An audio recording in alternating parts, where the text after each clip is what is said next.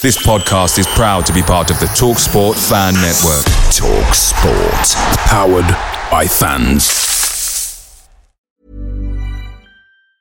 And there it is. That's as good as it gets on this stage. Nissan Townstar EV strikes again. It's an unstoppable van. Unstoppable. Look, Just fantastic. You can actually see the Pro Pilot technology in action. Effortless parallel parking. It moves with all the confidence that comes with a five-year warranty. And with a bench full of all-star van experts, there's real strength in depth here. That's all-star quality. Search Nissan Townstar EV and visit your local All-Star Van Centre to see for yourself. Terms and conditions apply. Five years or 100,000 miles, whichever comes first. ProPilot is an advanced driver assist technology. Driver's responsibility to stay alert, drive safely, and control vehicle at all times. The Talksport fan network is proudly supported by McDelivery, bringing you the food you love. Swansea has more McDonald's than clean sheets this season, so don't forget your McNuggets are closer than you think with McDelivery. The only thing left to say is, you in? Order now in the McDonald's app, and you can also get rewards points delivered too. So that ordering today means some tasty rewards for tomorrow. Only via the app are participating restaurants 18 plus, rewards registration required, points only on menu items, delivery fee and terms apply. See mcdonalds.com for further details.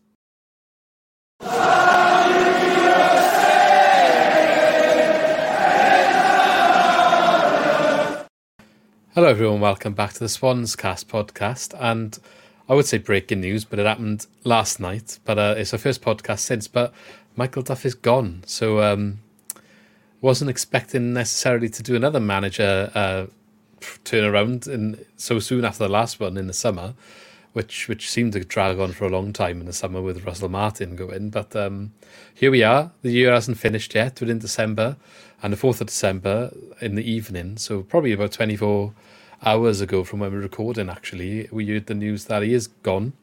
Swansea have put a statement out um, to say Michael Duff has been sacked, and one day later, on the fifth, when we're recording now, we are kind of all wondering who's next. So, yeah, Lee's here to join me for this one. There won't be as much of our normal structure, I guess, because we're obviously going to focus on the big news, which is Duff leaving the Swans. We look at we will look at the Huddersfield game because obviously that is the last game he managed, and we'll pull some stuff from that that might be relevant.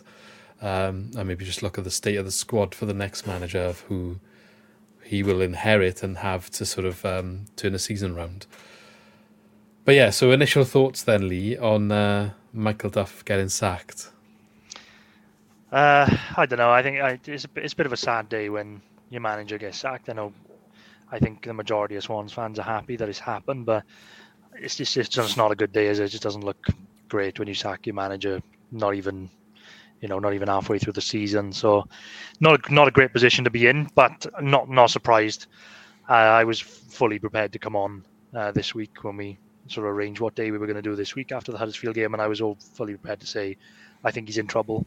I think, you know, me and you, we've we've tried to, uh, you know, we we do tend to try and be positive. We do. I've tried to sort of defend him quite a bit this season, but I think it got to a point where it was becoming really hard to defend him. Um, unfortunately, uh, I did. I did. I was surprised at the timing though. I thought maybe he would have another two games, maybe one of know two or three games.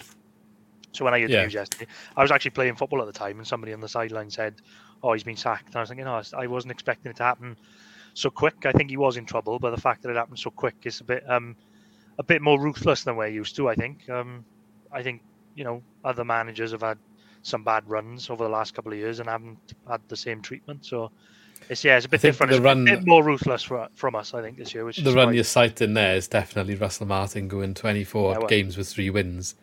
Yeah, but that's that's in recent memory. I think like Potter had a, had a, had a bad run and Cooper had a bad run at some stage as well. It's just Second half of the season in Cooper's second year was yeah, tragic, it wasn't just tends to be not like us to be that ruthless. But um, yeah, not no no um no disputes for me really. I think I think it was coming. Yeah, I think with the the, the other runs, Martin would maybe had a few more games in him.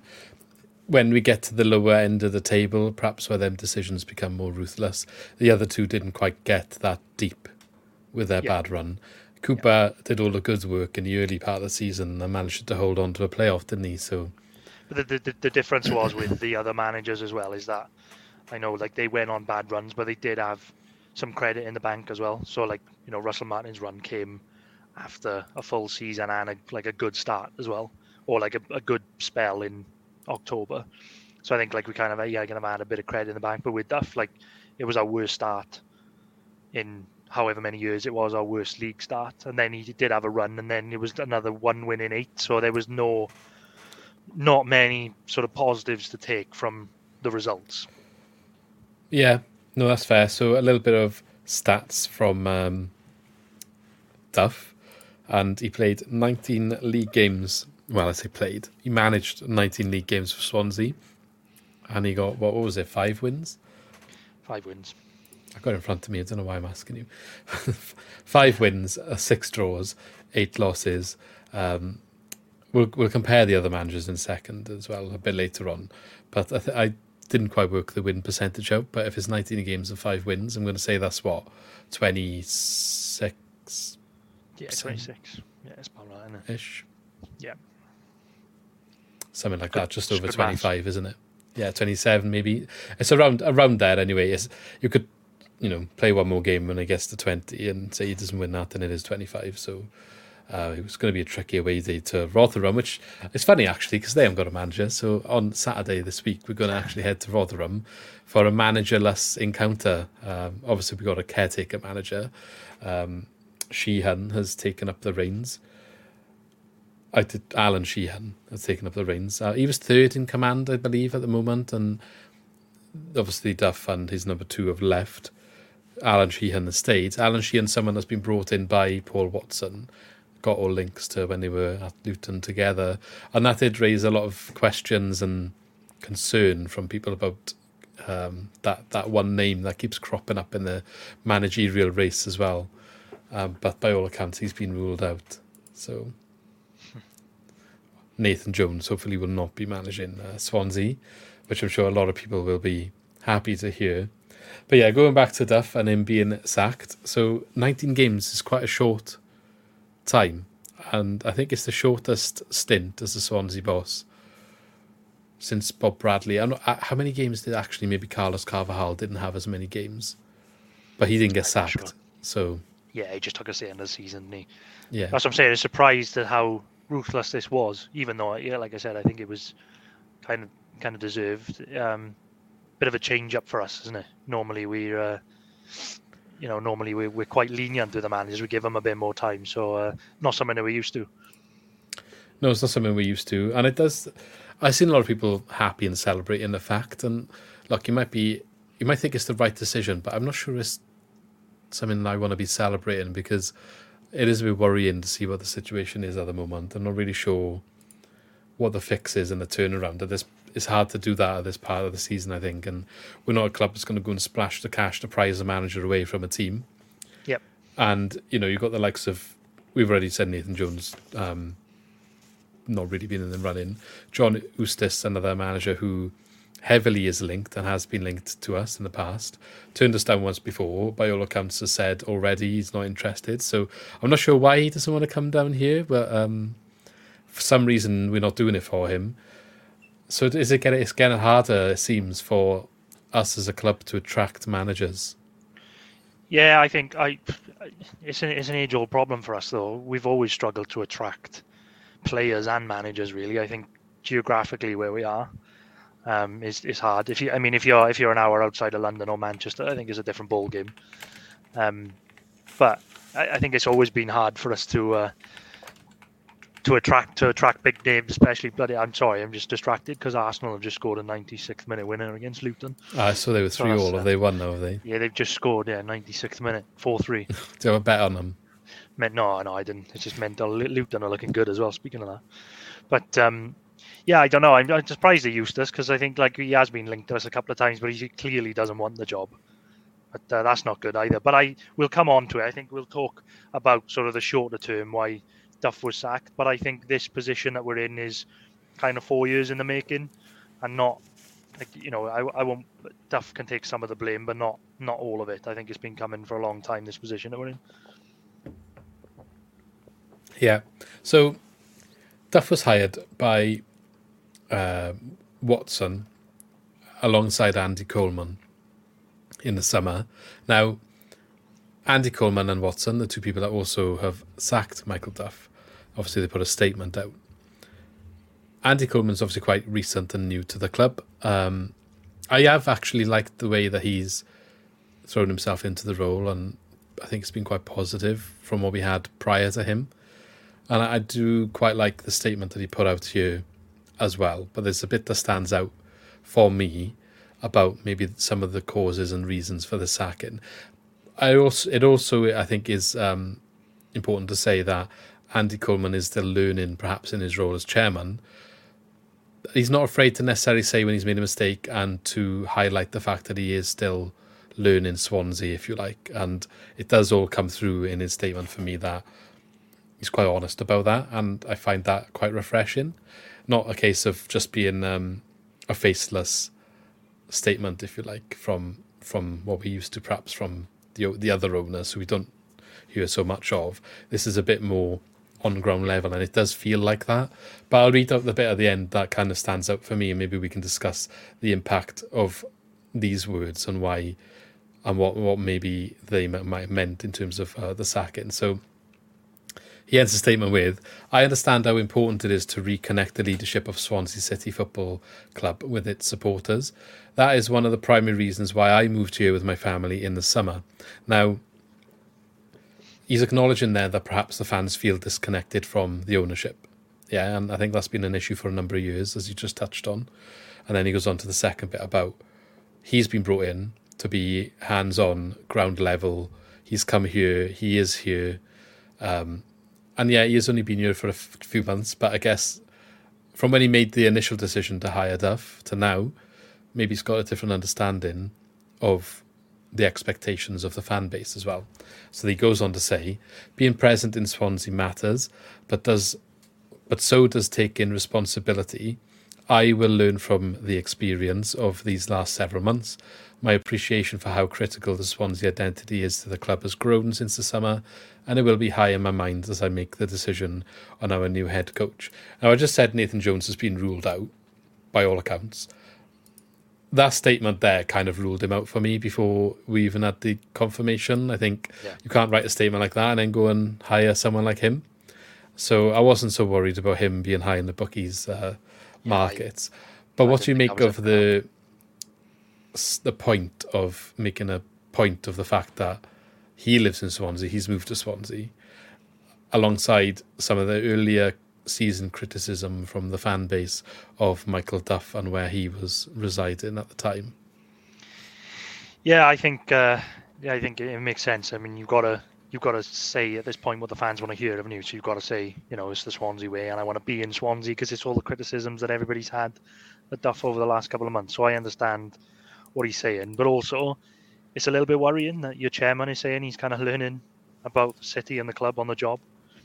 Um, yeah, but if he's not been here and he's not a Swansea fan, then he's not going to know certain things. And I think it's quite a community based and you could say family driven yeah. club in a way. Like the fan base feels like a family of they have these expectations what they ask for. And we've spoke with the Swansea way we're not here to have a conversation about that at the moment. So let's just talk about it from the perspective of that's what the fan base on the whole expects, rather than our own opinions. But um, maybe he thought, and I think Michael Duff also gave the assurances that he would get stuck into that. Um, but I guess maybe Coleman has seen it means a little bit more than what he thought it meant. Yeah, well, I guess that's a good thing from from a fan's behalf, isn't it? Because I think he's uh, he's learned pretty quickly. I mean, Swansea's a small city, so I don't think it, it's hard for, even though you know people who play for the club and work for the club, even though they are quite removed. You know, you don't really, you know, you don't bump into them every day, but they are a because it's such a small city. You kind of get that feeling. I think that the team and the, and the people around the club get that feeling from the fans more so than than other places maybe. So um, it's quite good that that he's had that effect on him, that he has realised what it means to the to the fans, and that message is getting across. So I think that is just good in that sense. Maybe not all clubs are like that. We kind of talk about how vocal the fan base can be on social medias on time, and it's not always positive or um, nice to see.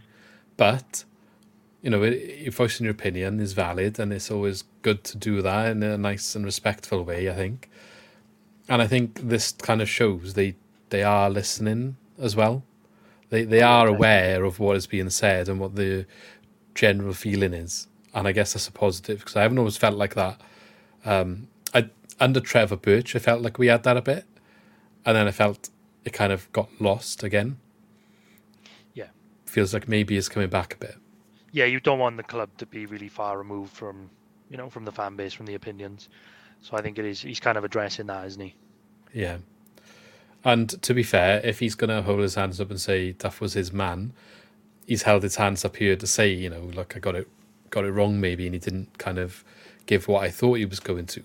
But I will take all of that going forward now into selecting the next man. And I guess time will tell whether this statement is backed up with what he's saying but which a lot has been said about Duff speaking to the media and saying the wrong things. I guess you could say Coleman here is saying the right things. Yeah, yeah, I think yeah, that's what he's done. He's saying what everybody wants to hear at the moment, and that's uh, you know it's probably the right thing to do from the chairman at this point. Yeah. So let, let's go forward. I asked on Twitter today to see what people were saying about this this topic in general, what what everyone wanted to hear about uh, us discuss because it's such a big topic. It's hard to know where to start really. So I got a couple of pointers we can use to create some conversation. Um, the first one is quite deep, I think, but has Michael Duff had a negative impression on Swansea's identity, and did he understand the club? Yeah, that is quite deep. I, the thing is, it's it, again, it's easy to say after the fact. We've said, and we, uh, it's hard for us to say he didn't understand the club and he didn't appreciate it. But you know, I'm sure managers do have an idea of what everything means to the club, but other managers are probably better at it than others. Um, he didn't exactly, you know, endear himself to the fans with some of the stuff he said early on, and I think he really struggled to to get over that.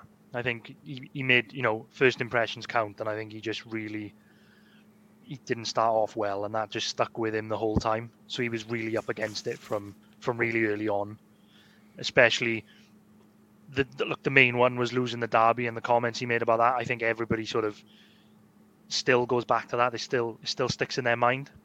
Yeah. I mean, as you know, I I work I work in Cardiff, so I work around some Cardiff fans, and even they mentioned it like yesterday when he got sacked. They said, "Oh, you know, I still can't believe the comments he made about the derby. You know, oh, I'd rather lose and get promoted." You know, and, and even they said, you know, you don't, even if that is true, you probably don't say that in the derby week. Um, even though you know we we kind of understood it and, and you know played it down somewhat. You know that he was probably trying to just lower the pressure because we weren't playing very well at the times. He was probably just trying to ease the pressure a little bit. But I think I just don't think fans. I don't think fans ever forgive him for that. I don't think he ever recovered from it. That's generally what I think. I think if he if he wins the derby, I think the narrative changes because he lost the derby and made those comments. It was he doesn't understand the club. He doesn't get it. Now he doesn't live in the city. All these other things started to roll out from that. And I, I think yeah. ultimately that's what's cost him his job.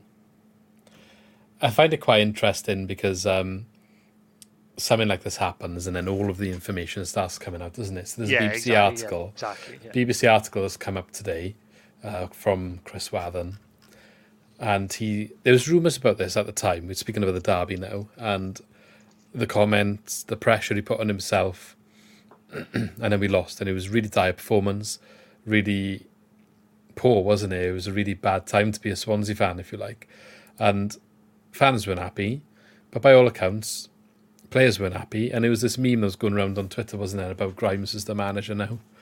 Um, if you remember, and people make yeah. jokes about it or whatever.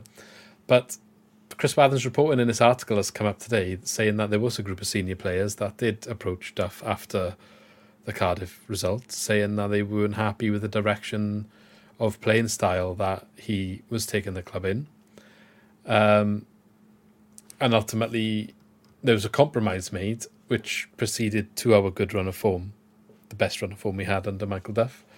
The draw at QPR and then the four four wins in a row, I think it was. the Yeah, change of formation as well, wasn't it? Uh, as well, and Yeah. you know, it was a clear, distinct difference to how, what what he was trying to do in that stage, and unfortunately, they weren't able to maintain it. So the article goes on to say how the fact that the players had to ask for this change, it is an uns- unsustainable thing in the long term. But I do find that quite interesting because everything comes out, doesn't it, when the manager gets sacked? But I'm curious because I found again I found it quite funny. Yannick Bolasie obviously made his debut, a home debut on uh, the weekend at Huddersfield, and only what was it yesterday or was it the day before, Sunday maybe? He was tweeting how Yeah. How grateful he was to make a debut here, and part of the reason that he came here was all down to the manager. Um, someone was quote tweeting him saying, "See, look, it's Grimes that's got players joining now." And Yannick Bolasie replied to say to clarify, like, "No, I thought Michael Duff was a great man, and he's literally the reason I signed, and I respect the man a lot." Um, so don't know what's going on behind closed doors, but maybe it's not all um, smooth sailing in, in the Yeah. player camp, which It's a is bit, not yeah, good to see. it's a bit worrying because either, either that is the case, um, and you kind of got a divide going on there because it, it's almost as if like someone said, "Oh, you know, Grimes is is uh, is doing it," and he's kind of had to jump to the defence. So I hope there's not like a bit of a split going on, um, or it's just you know that's the you know that's the media handbook 101 isn't it oh you know i back the manager and i'm the re- he's the reason that i signed and stuff like that. It's kind of what players are, are trained to say essentially isn't it? So that's what i kind of hope it was. But uh, yeah it's a bit worrying. But i mean we'll go on to talk about long term in a bit but while we're talking about the players and and uh, you know the influence of the players this is what worried me recently if we talk about the recent form of why he got sacked is that like when we went 2 0 up against Hull and then we'll come back to 2 all and and then the Leeds game, I was probably expected to lose that game. And then the Huddersfield game on Saturday. It's not just the results, the like you can see the body language of the players worried me. Before we I sort of jumped to his defence a bit and said, you know, we gotta kind of give him time and I thought people were a little bit harsh. But the last three games, I know it looks like it's easy to say now because they've been sacked, but I said like after that game on Saturday, I was starting to think it might be time because those three games, the body language of the players really worried me. It just looked like something was wrong. And and again, I know people probably say, "Oh, it's easy to say now because they sacked," but it just really didn't look right for me. Didn't feel right. The performances, even though we were tuning up against Hull, and we, we did play better in the first half, going forward, but um, they just looked. The players just looked off. They didn't look interested. In some of the games, they just looked a bit off the pace. Yeah, it's a bit odd. Um, uh, going back to the the negative impression of the identity, I'm not really sure how to answer that question. I, I don't think. I think it feels really bad at the moment because of where we are right now. We're in the slump. We're at the what feels like the bottom. Hopefully, anyway. Hopefully, it goes up from here. Um, and it's easy to say that it's all because of him and he's unravelled things. But let's just go back to Steve Cooper and he I would argue was probably even more pragmatic than what we've seen under Michael Duff. Um, but he got results, so you didn't hear a lot of the negativity for a long time. People eventually got fed up of it and bored of the 1 0 Andre Ayew or 1 0 Jamal Lowe and holding on. And, you know, it was successful for him. He had back to back playoff uh, results. He is our most successful manager since we got relegated. You know, that that's the facts of it but people didn't want that football by the end of it. But he had a lot longer because he was doing well. Yeah. He had a lot longer to, to survive because he was doing well. Um, Exactly. So I don't know. But then, like, Russell Martin came in and we said it was transition and it took a long time. And you can say he brought the identity back. So I don't necessarily think he's made a negative impression long term on the identity. I don't think it's unfixable. Um, I think a lot of the players, you know, because it is a short time as well. If they bring a manager in that's more akin to Russell Martin style now, I don't think it would be too difficult for a lot of the ones that were here before to get back into that. A lot of the new guys that signed might be a different story, but I don't think it's going to have a lasting damage if, I- if that's the worry. I, I don't know. I think I think that's just I think it's a bit of a a lazy narrative that people throw like, oh, he's ruined the style and he doesn't play the Swansea way and all this crap, which really has just started to bug me over the years. The, the, the problem is, whoever followed someone like Russell Martin was going to struggle because the way that Russell Martin played played was so much more extreme than you know even the likes of Brendan Rodgers and those managers played. It was so much more possession based than than than than any other manager really.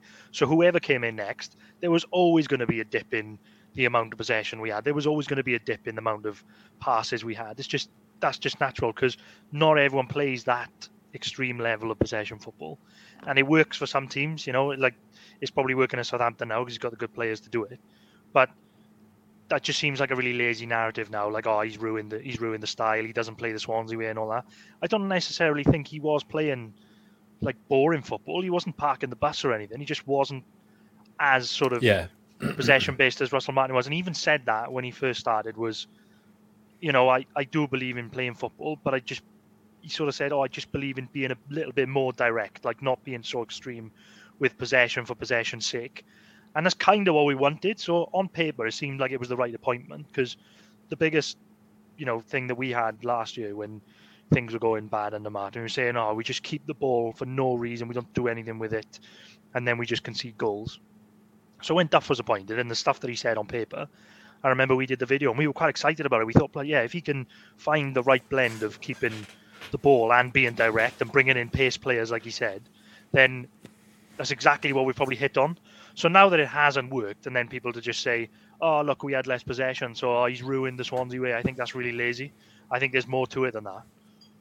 No, I agree. I, I, I, on the whole, just to put it out there, I kind of feel sorry for him because I think, I don't think he couldn't have been successful. I think he came in at the wrong time for him to be successful here. So I think he was not the right manager to follow Russell Martin. I think a lot of managers would have fallen into that category. I think Russell Martin is a very difficult manager to take over from. And that's not to criticize him because he obviously does his style a certain way and it works very well. Maybe couldn't quite work here to get us where we wanted to be in the, the duration. He probably should have done a bit better. We've talked about all that before. Um, and I'm sure he's learned and maybe he's implementing that now in Southampton. But for anyone that doesn't go that extreme, it's hard to like kind of take that away from what's already been embedded, go back to the basics a little bit. And I feel a lot of the errors we made this season with the goals we conceded are kind of hangover issues from the period under Russell Martin more than an issue with how Duff is setting the team up. That's how I feel personally, because I think on the whole we look a little bit more solid, but there's issues that have seeped through that you can't seem to find a way of fixing. Um, so sometimes we look solid, but then sometimes we just look nowhere defensively. But the, where we look like nowhere defensively it's the same sort of nowhere defensively we looked under Russell Martin. Now, what I mean by that is when we used to get the like a 70 80% possession but still lose games and concede goals when the other teams only got 20 30% of the ball, you know, we couldn't defend essentially. So it's it's easy to not concede goals when the other team doesn't touch the football. That's kind of where Martin's going with his style. But when they did have the ball and they attacked us or they pressed us in areas, we were all over the place and made errors and give stupid goals away all the time, and I think those things have carried over. Yeah, yeah. The problem is, I think, like, yeah, it's it's a, it's a it's been a problem for us really since Steve Cooper left. Is defending. We've been we've we can see so many stupid goals, and we're always capable of getting hammered. I mean, I was looking back at results and stuff over our time with Martin and and Duff. Like we had a few like four nils here and there. We, we were always at, we always had that in the locker and I think you're right. I think the fact that we don't have that much possession probably highlights it more. I didn't really think about it that before, but I got to be honest. I, I worried in some games, like especially recently. I watched some games and I don't think that the results have necessarily showed the game. So a prime example would be Ipswich, where it finished three two, and on paper that looks like a, a decent performance away from home, but watching that game, and I know like we've sung Ipswich's praises, but my God, we could have lost like that. That could have been like no, no. You are right on the Ipswich game, but they literally done that to the team they played after us as well. No, no, no I, I no, I know. And everyone. no, I know, I know they're battering everyone, but they haven't. They, you know, they haven't put like six past someone, for example. And realistically, that's what should they missed sitters in that game.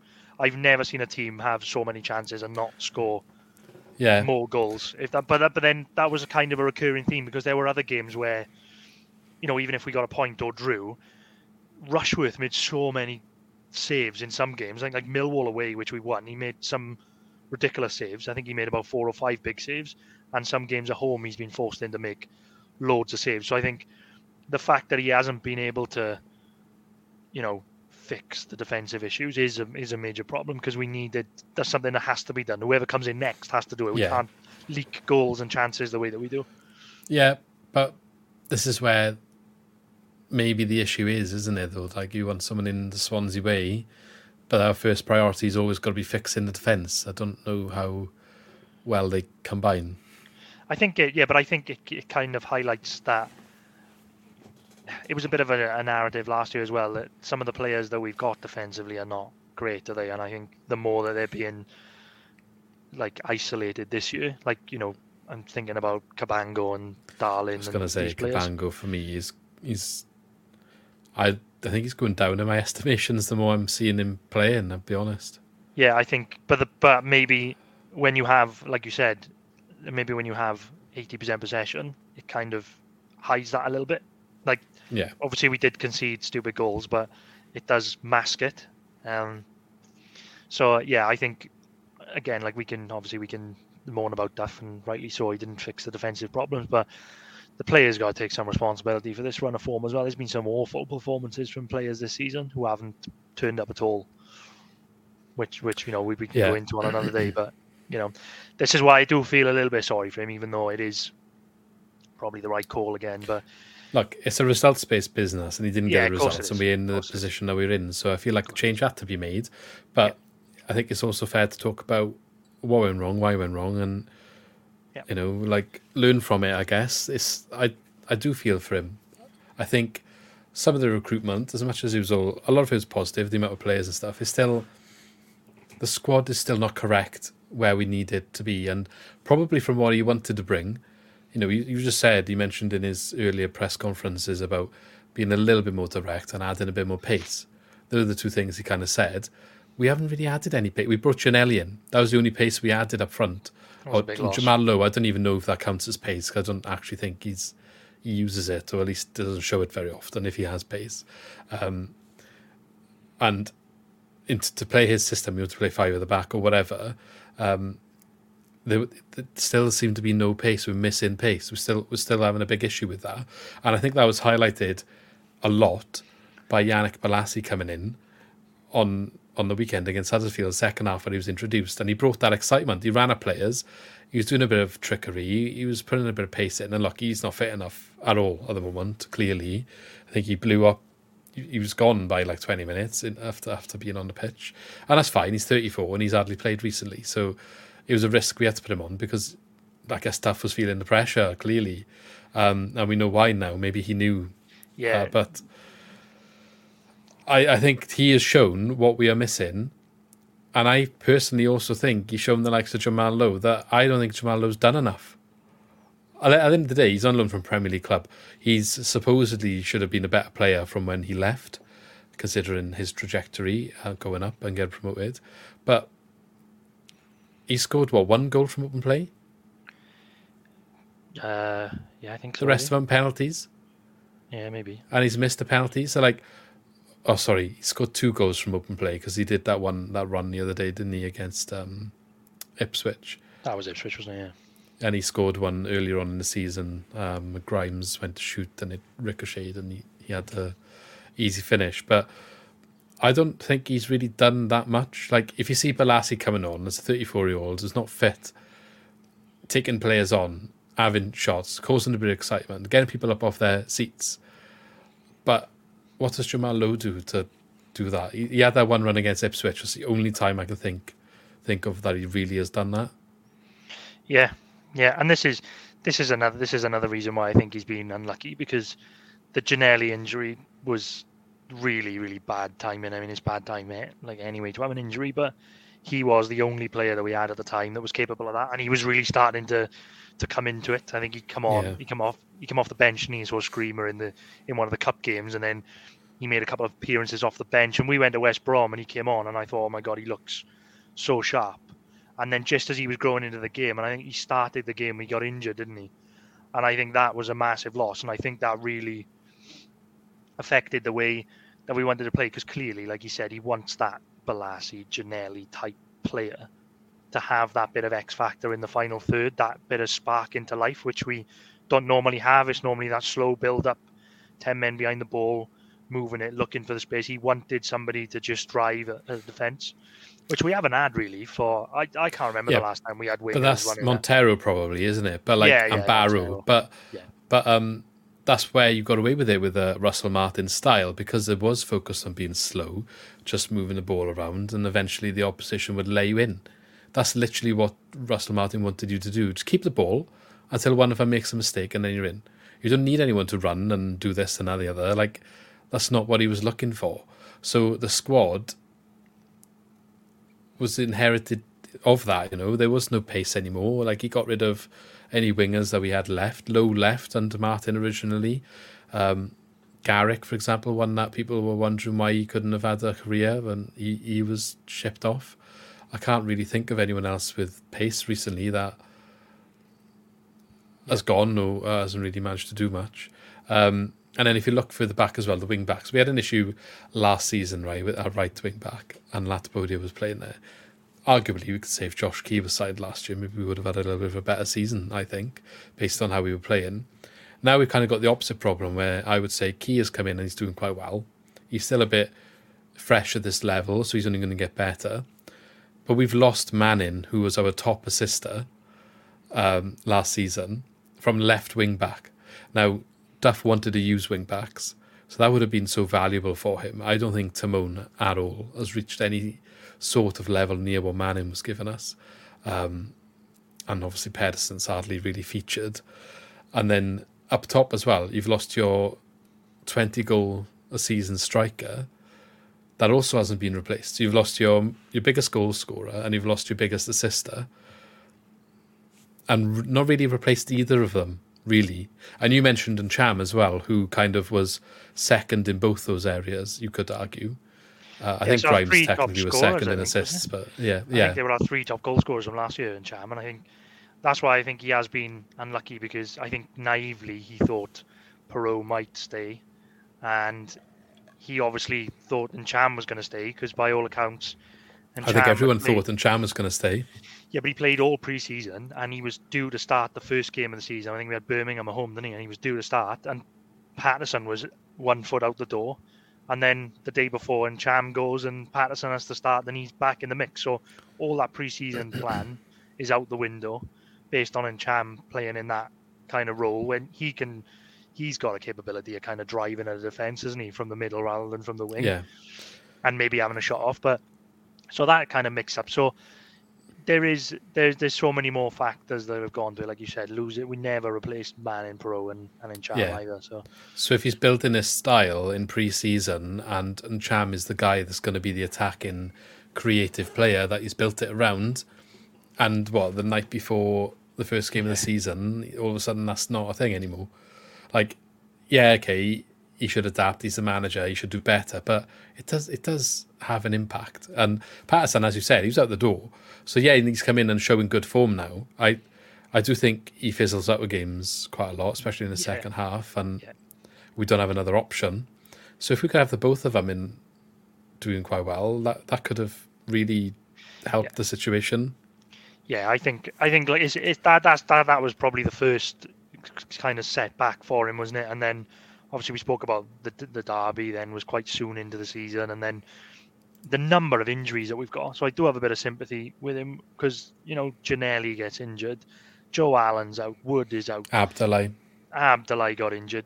Pedersen played well when he came in. He looked pretty good um, when he played, and then he was out of the team. Um, yeah, cool. Oh, yeah, he has. He's been. We had so many injuries that we've Key. I've forgotten about. Key was out for a while. Now Ashby as well got injured. I just think he just couldn't stop the bleeding of what like everything was going wrong. Just Suspensions to. Ollie Cooper, Patino, and Cullen. yeah, it just everything just seemed to be going wrong for him at the wrong time. I, I like the last couple of weeks, you kind of knew what his starting eleven was going to be, and then I was guilty of it myself. I'd be we'd be sixty minutes into the game, 55, 60 minutes into the game, and I'd be like, oh my god, he's got to change something. Like, and then I'd go and look at the bench, and I think I have no idea what he can do. I don't know. Yeah, but this is another thing I want to highlight, right? So you're We saying this now. You've got to change something. You've got to change something. He did change the starting lineup for Huddersfield, and he's had a lot of criticism that he started with the wrong team. So I'm lost. Yeah, but th- but this is the thing. This is why this is why I do have a bit of sympathy with him is because you know I I I'm not I'm not gonna we're not gonna completely defend him, but I there is there is so much going on. I think he's not hundred percent to blame for all of this um, going on. And what I was gonna say was, unfortunately, even though we've got tons of injuries, like you said, it's a results based business. We can't overhaul the squad. We can't change the ownership. So the only person's head that's going to roll is the manager, and unfortunately, that's the business. That's the business you're in, isn't it, with football? So, I do I do feel a bit sorry for him. I don't think he's a he's a bad manager. I think he's just wrong manager, wrong time. And if he could if he could have this time back, I mean, bloody hell, he has been unlucky with injuries and you know, last minute winner, not last minute winner, sorry, last minute equaliser QPR, that might change things. Last couple of seasons when I think this was a massive factor. Last couple of season we played um, Bristol and Cardiff in that October window, and we started rubbish in all of our previous like two or three seasons. We started. yeah, well, we poorly. can make a comparison now, actually, if you want to do that Yeah, now. go on.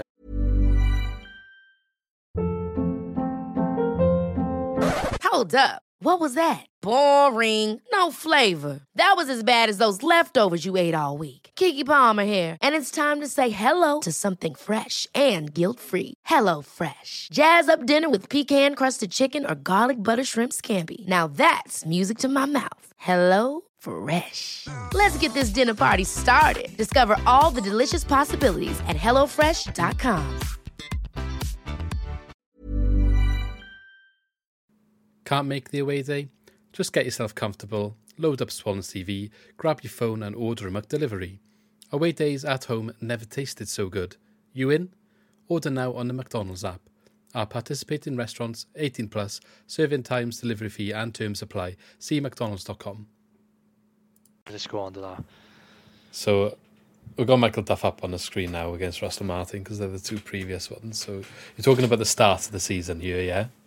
Yeah, so first 19 games under under Duff. So if well, if you're listening on Spotify, you can't see it, but first 19 games for each of um, Martin and Duff. So Duff has won five games in that time. Russell Martin won seven. So two more wins, same number of draws, so six draws each. And then Duff has obviously lost the two more games that uh, against Russell Martin six. So for me, what stood out, I was quite surprised at that actually because I thought, you know, it's not you know, we're not a million miles off. Are we there? Really, you're talking about two losses uh, into wins. And if you look at a couple of things like, you know, the Watford game at home, which we had that goal disallowed for, I still don't know why that goal was disallowed, and then we went on to lose the game. That's a big factor. But the key thing is those two games that we lost, the Bristol City and the Cardiff game. If he wins those two games, he'll have the same record as Russell Martin did in his first 19 games, and he's still in the job. I think it's as simple as that. If we beat Bristol and Cardiff, he's still in the job. But I also think the Huddersfield game on the weekend, right? He wins that game and he's only one win behind. Yeah. And we'll come to the Huddersfield specifically, but I don't think that's the game to judge him as a manager on because I think that's down to the team that we didn't win that game, not the I think- manager. I did the only the only the only thing that worried me about the Huddersfield game was I know like he had to make changes. I know people have moaned about the lineup, but what worried me was the like the drastic change. Like when I saw the lineup, like Naughton was back in, and Walsh was starting, Yeah, and I but thought and and he dropped Yates, and I think it was such a because like I said, the previous like I don't know like eight games, he didn't make that many changes. So for me, when I saw that lineup, I just thought something's amiss here. I think uh, that well, that's what worried me because I thought maybe he's in a bit of trouble because he's had to make drastic changes, and it's kind of it felt like a kind of a last throw of the dice. And then the fact that we were you know we were only one 0 down, and he made three changes at half time, said that this was just like last throw of the dice. Chuck that that's what it screamed to me at the time. Do you think it's that drastic changes though? I got the team up ahead of me and Kyle Naughton's come in for Josh Key. Josh Key's still coming back from fitness. He's not fit enough to do 90 minutes. That's that's what that is. You could say Harry Darling plays, but Darling's played pretty much every game because of injuries in our centre back system. So maybe he just felt he wanted to play a right back because Naughton is primarily has been on his career a right back. Yeah. So for me, that's not that weird considering Key's fitness is the reason he didn't start. If Key starts there, no one bats an eyelid. Um, so the other change really is Liam Walsh coming in for Jerry Yates, I guess. Yeah. And Liam Cullen coming in for Cooper. Cullen for Cooper, I mean, he only lost his place because suspension. And three games in a week. I was expecting that change to happen midweek, but it's happened on the weekend instead. So it's only really Liam Walsh coming in for Yates. Um, and people have been asking for Yates to be dropped. So I don't really think the team selection was all that crazy. Three changes. No, I don't think it was. I'm not saying it was a crazy team selection, but like. No, but people have said like the team selections all over the place and wrong. It's three changes. That's nothing. I just, I, I just didn't expect, um, you know, I just didn't expect some of the changes. That's all. At the time, I was just a it kind of came from left from left field, and I thought, I yeah, something something was amiss because it was so unlike Yeah. everything we'd seen up to that point. So I was thinking that's you know it was a big change. You know, you have those days where you go down to the game and then you know the team lineup comes out and there's and nine times out of ten it's just like yeah, it's exactly what we expected. But it was one of them where I was in the pub and everybody was kind of like, oh, that's. I wasn't expecting that. Oh, Naughton's in, is he? Oh, Walsh is starting as well. Oh, and Yates is dropped. It was kind of like one thing after the other. It was like that. It was just you got everybody talking before the game. Yeah, I, I, I do get where you're coming from, but like we've said so many times on the podcast with the front four not being able to be changed. So I I would have give credit for the fact that he tried. I said Liam Walsh has been pushing for a start and eventually got a start. And I said he could maybe take the role in the cam position, and that's kind of where he slotted in, uh, rotating between midfield and cam. Jamal Lowe going up front instead of Liam Cullen, I found a bit weird. Yeah, That's probably the biggest issue I had with it personally. yeah. I don't understand that. Yeah. Um, but by all accounts, Liam Walsh had a decent game, didn't he? But um, The, the, look, the, the thing is, again, it's just, again, it's easy after the fact, isn't it? Because if Cabango doesn't score an own goal in the first couple of minutes, then it could be a different game, you know. But we didn't. We did. I don't think we did enough to really win the game after that, which was which was a bit of the problem. And then, do you not think? no, I, I just I just don't feel like we did a lot to win that. But are talking coming about- from that other disappointed perspective? Because I've got the stats in front of me, and they read four big chances created, four big chances missed. No, we did. We did have chances, but the the, the problem is, is, and it, it might be. I'm I'm not being like disrespectful to Huddersfield or anything, but they are down there with us, and they at the moment. Yeah, When Huddersfield come home to us, we have got to dominate that game. We've got to look better than them in every aspect of the game, and I didn't get that feeling. It wasn't like, you know, how many how many times have teams come down to us and you know, they they sit back. They they're at the bottom of the table or lower down. They they sit back, and we find it hard to break them down. Um, and it's just so frustrating. You come out of the game and just like, oh, so annoying because they just came down here for a point. But I, di- I just didn't get that sense. I just felt like we weren't good enough to win to win that game comfortably. We could have nicked the game. We could have nicked it two one, and and oh, okay, we got the three points, but it just wasn't good enough. I don't know if that Yeah. makes sense, but it No, just I- needed I- to be better. The performance needed to be better. I, I do get where you're coming from. As I said to you earlier, though, I think I don't think this is the game to judge his poor tenure No, as manager it's not- I can't judge it just on that one And game. and I think I'm not sure we even win this game last season. If that's what Huddersfield's game plan is, we might have, but there's several times this sort of thing happened in Russell Martin's tenure where we couldn't break him down. Still doing that style of football, Uh, you know, it's been a consistent thing for Swansea playing passing football, going one 0 down at home and not being able to break teams down. So, just from the pers- perspective of dominating the game, we had 77% possession. We had 22 shots, granted only five on target, but a lot of them were blocked. We had four big chances, and big chance is where they use XG and you should score, essentially. You should be scoring. And all four big chances that we had, we missed. Charlie Patino's goal isn't even classed as a big chance. So we missed four big chances that we made. Huddersfield didn't create a big chance. Um, we had 11 shots inside the box. So I personally think I'm not really sure what more the manager can do in this game and this circumstance. So if you go to the team selection, as you said, I don't buy the um, criticism that he got the team wrong because nobody can plan for a one a first minute own goal. And whatever game plan he set up with the team selection that he put on the pitch has already gone out the window when you've got a team who are in a relegation zone, who are defensive enough anyway, getting a 1 0 lead in the first minute away from home, are always going to sit back. Just for to clarify that, Huddersfield came down with a formation of five at the back, four in midfield, one up top. Not wing backs, five at the back.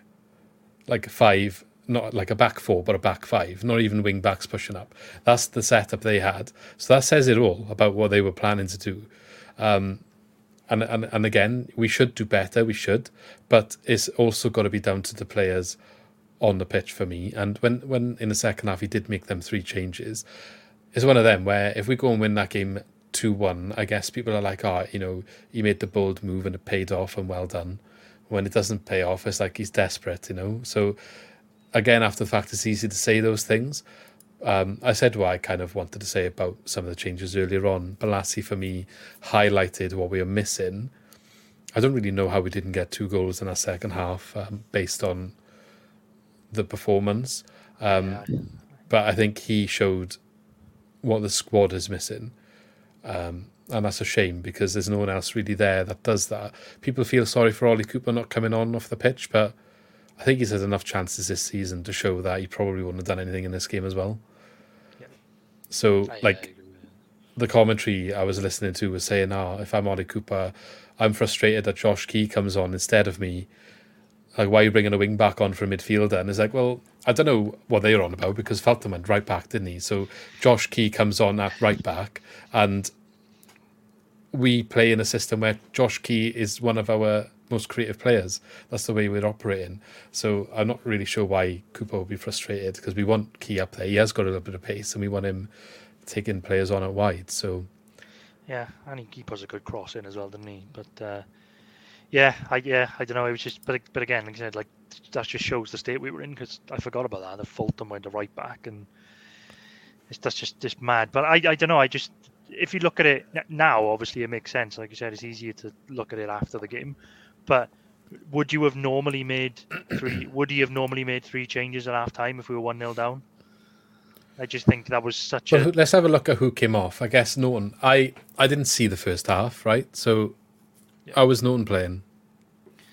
I well, it's quiet to be honest. It's just not like it's not. It's, it's one of them. It's weird. It's not like anybody particularly played awful. It's just that we just didn't look like we were going to do anything. Obviously, we went 1 0 down and Huddersfield sat back. It just didn't yeah. look like we were going to do anything mental. And like you said, maybe he's got to change Naughton because the game has changed. They sat back and Naughton's not going to bomb forward and take players on.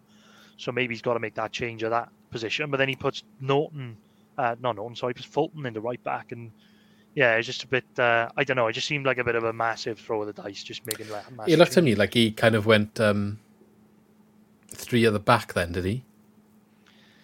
No, it looked well. It looked like Fulton went into into right back. Yeah, so but Naughton comes off and Darling comes on for Naughton. Darling goes into centre back and Naughton goes right back. Um, the other two changes were oh sorry, Humphreys went off, didn't he as well? Yeah, Humphreys went off. Yeah. So that's why Darling goes centre back then. Weird, he took Humphreys but off as well. Maybe that, that was, was a planned change though with Darling and Humphreys. They played a lot of minutes, haven't they? We we don't know that. No, I don't. Not half time though. When I don't know, I just I don't know. Yeah, we'll, we'll it's, it's a weird, it is a weird one. It is a weird one. I'll, um, like I think the first half was quieter than the second half. Like so, I made all them comments. Um, I think we we did enough in the second half to come back into the game and probably go on to win it. Um, and I guess that's why he made the changes because he felt like there needed to be a bit of a spark. But yeah, I, I'm I'm not really sure what else really you could. People saying he should have started with the team that ended. Um, Yeah, It's- yeah, but a lot of people say that all the time, though, don't they? But like the game is different, isn't it? And Yeah, it's key- a completely like different said, game. Key not fit enough. People are moaning Patino didn't start, but like he lost his place because he got a stupid, well, say stupid red card. It was a bit harsh, wasn't it? To be fair, um, but Fulton hasn't done anything wrong since he replaced him. So why should he just come back in? And there was a stat going around the other day, and a graph. I say stat, a graph going around the other day about people saying how much more um, Patino offers than Fulton, but Fulton was ahead of him in both the categories on on the graph for the season in terms of Yeah, progressive play and also duels. So only slightly like, but people were making out like Patino was night and day better going forward and offers us all so much more. They're pretty much like for like doing the same thing. Yeah. I think he Yeah, I looks think- fresh, youngster, and a bit That- more that- that- But that didn't help. I think. Look, I again, we've we've been through this loads of times in, in this season. I think, I think Patino's a great player, but there's a, there's just a narrative at the moment that that was like the root cause of all of our problems. That he wasn't playing Patino, and Patino's our, like the best player on earth, and he should be Yeah. starting. And I, I didn't understand it. Like I'm not. I wasn't. Again, it looks like I'm being over overly critical of Patino. I'm not. It's just a pushback to people who think that he's the like the messiah, and if he started him, then that would have that would have solved it. And the fact that he, obviously, I'm glad he came on and scored, but the fact that he came on and scored like a garbage time equaliser, basically, which didn't really change much. Obviously, in the end, in hindsight, didn't change much. That just didn't help his cause. That he was like, oh look, he should be starting, but you know, look, there was a quality goal from him. He won the Yeah, ball back, played the yeah, one two, I'm and it was a quality finish. But uh, it doesn't mean he does it if he starts. Like it's just everyone was desperate at the end of the game to get a goal, No, wasn't he? And Exactly. No, look, I, again, I'm not, I'm not, I'm not being critical of him. I think he's a great player, and that was a good goal. But I'm just saying, like, it's not as simple as like, oh, you know, he's on loan from Arsenal, therefore he's, you know, he should be playing every game, and he's the, you know, one of the best players we've got, and everything. I think there's a lot of, uh, you know, we've we've we've criticised Duff and everything that he's got wrong, but there's a lot of players now that I'm looking at to step up. If if Duff was the problem and they weren't happy with the way he was playing, then I want to see a massive improvement in some of the performances. Patino being one of them. Everybody telling me that he's this world beater. I want to see it now. He looked good in his first game when he came on against West Brom. We were quite impressed with him we, but not really seen a lot since then. And there's a lot of players in that category. It's not just him. Cabango, I've just not seen anything from the season. Cooper. There's a lot of players that are good. Yates, another one. He doesn't do anything for me. Um, but whether that was the way Duff was playing him, so now is the time to find out. So if whoever whoever comes in and takes the job now, I want to see a massive Lowe, I would put into that category as well. Lowe, yeah. There's, there's, there's loads. There's loads of them. There's, there's there's plenty. You could you could reel them off. Some players who just haven't performed this year. So let's let's wait and see if, if anybody can come in and get a tune out of them. Yeah. So I mean, yeah, well, I always spoke a lot. We kind of chucked the game in there a little bit earlier than anticipated, but um, I think we should have won that game. And I, I think he was getting sacked if he didn't. He probably knew. He, maybe he knew he was getting sacked if he didn't win, and that that did result in him pulling his hand at half time. But um, yeah, I think so. if I'm in his shoes, I'm probably there like, I don't really know what else I can try and do to win this because it's down to the players then when he's made them changes and they haven't the ball in the back of the net. I think they created enough opportunities to do it. Yeah, I think look in that game, like you said, in that, that game in isolation is not like No. the reason to sack him. I think you know on another day we probably could win that game, but it was an accumulation of things, wasn't it? Really, and uh, It was already done, I think. I The- think the I issue- think I think you're right. I think it was I think it was on the cards before um before that game. Uh, I Yeah. don't know. It was it was strange because like the Leeds game, we played all right in the first like sort of ten minutes. It was a shame that like they scored so almost straight after when we scored, and then after that we just kind of weren't in the game after that. I'll tell you a sign that that signals that it was kind of already on the agenda was giving Yannick Bolasie such a short contract. Yeah, yeah. So I thought maybe one, there was it? rules that that he can only because it's out of transfer window only sign a low length deal. Um, I want to go and check if that is actually a thing because I'm wondering if they only did it because like we'll get you this guy to help, but they weren't convinced Duff's going to be here by January. So then, if the new guy doesn't want Bolasie, he's gone, isn't he? So yeah, I think um, yeah, I think there's there's there's been sort of talk, isn't that we will kind of dip into the market in January, probably with the level of injuries we've got as well. Um, so I think it looks like they've kind of made that decision that they didn't want to go forward with Duff in the window, um, and they wanted to get a new manager in now to, to, to you know to have a have a little go with the squad over Christmas before they uh, before they invest in January. And I think you're right. I think given someone a what was it like a two month deal was it or whatever it was for Bolasie, I think that was uh, that's not a good sign, is it? It's like oh you know I want this player. Okay, you can have him for like a little bit. I mean, it's easy to say in here with assess him Yeah, two months again, by January, and then we'll give him a longer contract. But I think from the board level, it's clever to say, well, we did get him someone to help, but also if we do pull the trigger, we're not stuck with him. If Yeah, the new yeah. guy doesn't want him, so Yeah. maybe that was just a telling. They figure that it was already like a conversation. Yeah, I think also it's just like the, the you know the nature of the, the risk of, with the player as well, being with his age and the fact that you know he was a free agent and maybe not match fit, then kind of protected the, the club really. And if if you know if he wasn't fit or got injured, then then they weren't they weren't really stuck with uh, with the contract. But we'll see. He might might might work out. Mind you know he looked he looked quite sharp. Mind when he came on, he looked alright against up Leeds as well. when he fitness, he? Yeah, you know, if he if he can have his fitness and he looks good, maybe they sign him to the end of the season. So we'll wait and see. I did like his first. That was it, his first touch where he like brought it down off the air and nearly volleyed it into the goal. He's still If got that had gone in- class, he? If that had gone in, there would have been riots. Like Yeah. That was outrageous to even like chest it down into a path where he could get a shot away and not not be blocked by a defender. He is just like a living highlight reel, though, isn't he? Like I remember the days you've seen videos of him when he was at Palace, just like rainbow flicking people and doing ridiculous things. So he's got that in the locker. I mean, you don't lose that, but you lose your fitness, don't you? So um, hopefully we'll see a bit more of that. Hopefully he's got it in him. But uh, Yeah, he's 34, so hopefully you can if we can get 60 minutes out of him in a match. Yeah. That would be good. Uh, let's go back to our slideshow. So Duff, Duff on 21 points. Martin would have been on, I think we worked it out as 27, 21, 27. So as much as there's two wins, like six six points is a big difference. If you want to compare it to where that puts us in the league table, 18th on 21 points, 27 puts us joint with four clubs from 9th to 12th. Sunderland to Middlesbrough, that is. Sunderland, who also just sacked their manager from ninth position. Um, but it moves us up the table a little bit. You just highlighted the 26 goals scored under Michael Duff is actually the highest, and we'll go on to the other two managers, Cooper and Potter, in a second.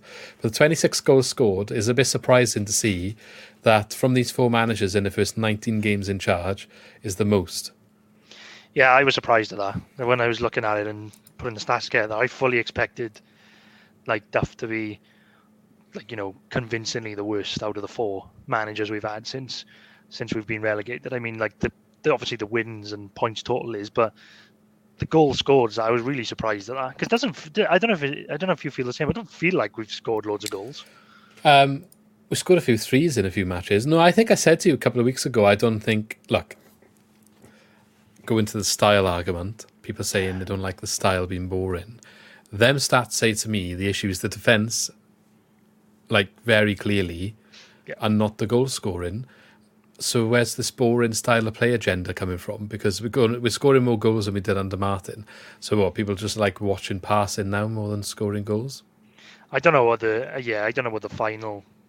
We well we never know, but that's just the first 19 games of their tenure, isn't it? But Yeah, yeah, and obviously a long way to go. You don't know what would have happened after that. But all Yeah. I can say is, in terms of what Duff was saying about being a little bit more direct Yeah, that, he's kind of backed it up with the goals scored, considering he lost Joel Piroe. yeah, Um, we said earlier on he didn't get a grip of the defence, and that's probably the major factor that's resulted in his downfall. And again, these stats highlight that with 27 goals conceded, also being the highest out of the four managers. yeah. If we if we if we're being honest, we you know we we're probably going back a little bit, but you mentioned Piroe there. I think Perot himself was probably worth six points. I think when he, I underestimated myself. I'll hold my hands up. When he left, I thought, oh, maybe we'll be okay because like Yates was there, and I think maybe we can because his goal scoring, even I know he scored 20 goals, but sometimes he would go on a run without scoring goals. But seeing like what Yates offers now, I just think how much we miss him just in general play. He was so good at finding space, like always being there to pick up the ball off Grimes, and just sometimes he'd be like drifting out onto the wing, sometimes he'd be coming deeper, and I think he was such a good player just generally, and I think we really do miss that. He's a massive Yeah. miss. Okay, so the other two managers on the screen. He celebrated. Yeah, him and Da- did Dan James celebrate? Yeah, he did celebrate. no, yeah. Was it like proper celebration though, or just? I, I, scored. I just kind of. Just, I mean, that's another conversation for another time. Should past players celebrate against former clubs? Uh, saw a lot of that on Twitter after it happened. I mean, ah, I don't really. they're paying playing for someone else, paying their wages, so I don't really care to be honest. Like, just a bit of banter. Innit? yeah, I just what whatever. It wasn't, you know, it wasn't like he run up to the fans and shush them or anything. He just like did a little bit of celebration for his for his new club. He'll be happy he scored. Well, I just If it was whatever. the other way round, we would love it, wouldn't we? Yeah, cool. Yeah, exactly. Yeah. exactly. It just doesn't bother me at all. Just it says it just says to you like you kind of just like move on. Then like he scored and celebrate. It's just kind of just like oh well that's done now. Like he's gone. Like kind of forget about it now. Yeah, everyone gets on like it's done. Your club is what you support, and not the players, isn't it? So you support the players while they're at the club. Um, the other two managers are on the screen now. So you've got Steve Cooper, who has the best record with eight wins, six draws. There's a lot of six draws in there, and five losses. Uh, what did we work that out as? Like twenty nine points, points, is it? it? Thirty points. Thirty Yeah, points. 30. 30 points, which would put us in the playoffs right now. Sixth place. So, I mean, goes in tune with him being the most successful manager there. 24 goals scored and 20 conceded. And then you've got Graham Potter, who had seven wins, five draws, and seven losses. So, 27, Twenty six. 26. My quick math's gone out the window today. 26 points. You burnt it all earlier on the. On the So percentage. actually, one point less than Russell Martin. Yeah. Uh, just because he one loss instead of a draw, isn't it? Yeah. Extra. And but that actually loses him a couple of positions in the league, so he would go down to thirteenth. So we're currently sitting in eighteenth, and Graham Potter would have been sitting in thirteenth. It puts it into a bit of context about whether Duff should have had more time.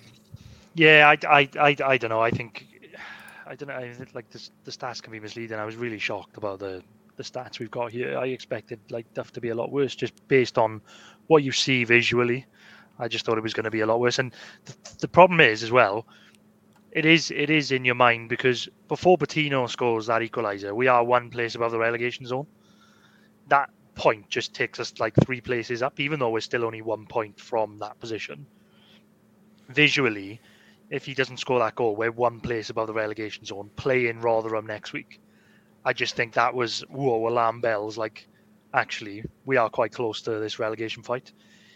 You know, and, it is just perspective. It's just being in that position, isn't it? I mean, like you said, if if he has like one more point or two more points, he might be, you know, near to mid-table. But actually being down at the bottom, and the owners or the, the chairman looking at it and going, "Oh my God, we're, you know, we're one place from the relegation zone. Yeah. This is this is really worrying. We got to do something." playing Rotherham, we've got exactly the same form over the last five games: draw, loss, draw, loss, draw. No Yes. manager as well. Yes, yes. that's that's a massive game, that is now. It is. So there's the four managers. So look, uh, the bottom line is though, as much as we're saying it's a bit deceiving in some areas, it does show for the worst reading for Michael Duff. So maybe it shouldn't be a shock. Um, I think yeah, I think the key one was just the the points, isn't it? That's just yeah, literally the point. wins and the points. Um, that's the bottom line.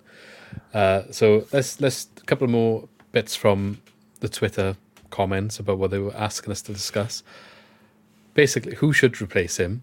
Or like, who do we think might be? I think there's a bit of a. Is there really much point talking about who? Because the bookies lists Nah, they're never right, are they? They're never right. If you look at the list at the moment, Chris Davies is favourite. Uh, he was linked in the summer. Tottenham coach, isn't he, at the moment? Yeah. Nathan Jones and John Eustace are like second and third. They both out. out. of the running by all accounts. Luke. Williams in fourth place. I think he shot up the running today, so maybe there's something some merit there. A lot of people interested in that being the appointment. Notts County boss at the moment does play exciting and attacking football. But then you got like Gary Rowett in tenth, uh, in fifth place, and it's just not going to happen, is it? No. Uh, Alan Sheehan then after him, who's currently the caretaker. I wouldn't.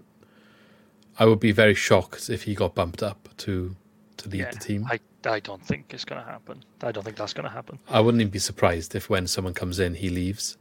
Yeah, I think so. I think you might be right. But um, unless, you know, because they brought him in and he kind of wasn't Duff's appointment, maybe they, they kind of want him in as a Yeah. role in the club to, you know, And be in there as an influence. But Eric Ramsay, Scott Parker, Frank Lampard. I can't really see any other names on the list that I think really are in with a shout here. I mean, we can get excited about someone like uh, Lampard or Scott Parker, but it's. But would we get excited about Lampard these days? Nah, maybe not. I think we're maybe just like he's always going to get linked with us because he because he played for us, didn't he? I think every time we're on the hunt for a manager, he's gonna he's probably going to Yeah. be on the list. Already, but I, no, Steve I think- Schumacher is on there as well. yeah, I mean, I, I don't think I don't think we've got the the pulling power to pull him away. To be honest, I don't think. No, I don't think you- so. If you look at the league right now, and it's less risk staying at Plymouth because if they do go down, then it doesn't matter. Yeah, I think that'll be a stupid one. Is beyond. Well, I mean, I would take it because I think he's done a good job at Plymouth, but. By all accounts, Sunderland's sniffing around him anyway, and I think they've got a much bigger pull. yeah, I think that that's that's been a major issue for us. That maybe they could have had somebody in mind, or a, or a top three, and Sunderland sacking their manager, which we didn't see coming either, is a is a big problem because essentially we're going to be second favourites if we're going for the same person. So that's just, Uh, just- Tony Mowbray being the manager sacked. Would you like him? no, no, that's just no. That's They played good. nice football though. Yeah, I don't know. He, he's been around for years, and he, the, the, the, the, the one thing they can never criticise with us is that I do like the way we appoint managers. We say it every time. We always go for like a, you know, a young, hungry manager, which is not the same run of the mill. Tony Mowbray's, you know, Steve McClaren's, Tony Pulis, all these managers that Neil Warnock, all these managers that do the rounds. I like that we give managers a chance.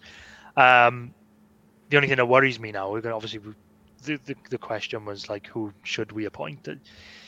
I'm more worried now than ever because I think, like I said, I think Duff is a little bit unlucky in the timing of him being. I'm not saying he's a bad manager. I think he just he came in, he got he got things wrong. He was probably just the wrong manager, at the wrong time.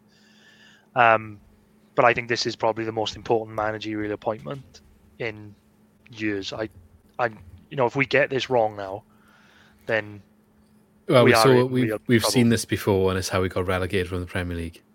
Exactly. Well, exactly. And nobody is nobody is uh, immune from dropping from the championship because it's so it's so toxic and it's so hard. There's some big clubs that have dropped into League One and struggled to get back. I mean, look at Sheffield Wednesday. We're down there for ages and looks like they're going back. Sunderland, massive club, were down there for so long and struggled to get back up.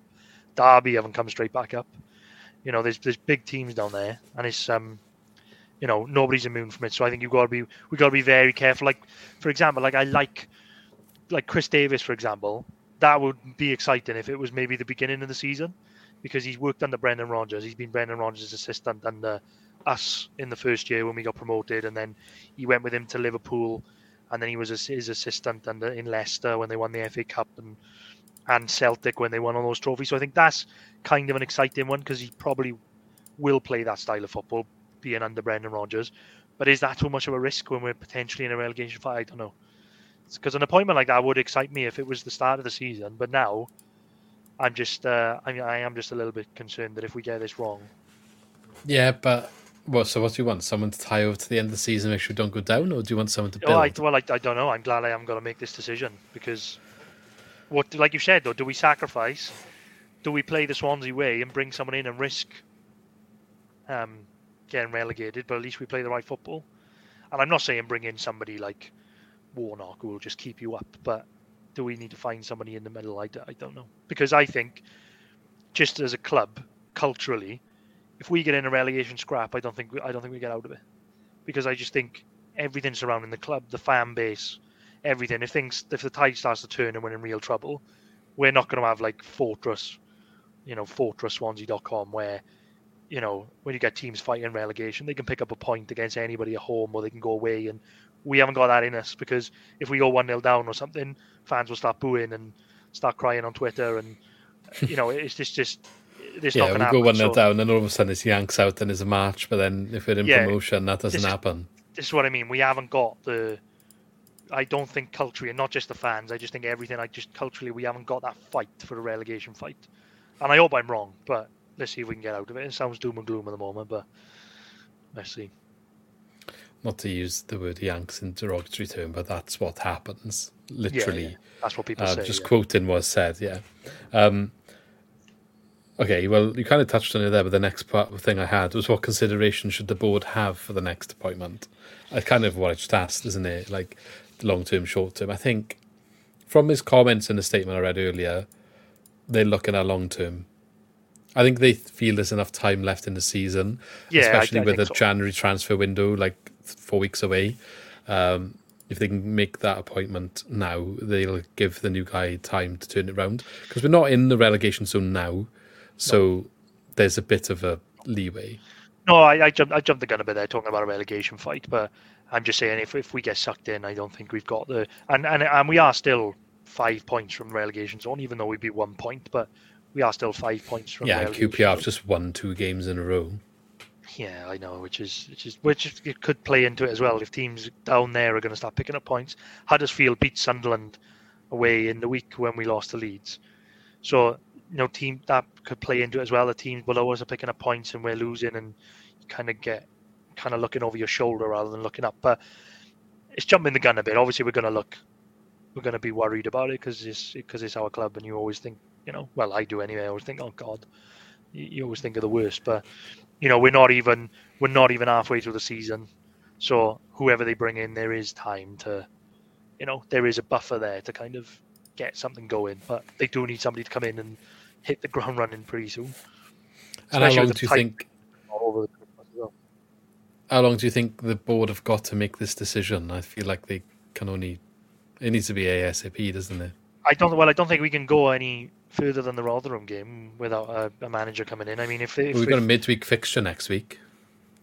have we? I thought it was Yeah. Middlesbrough on the Saturday after. Am I lying?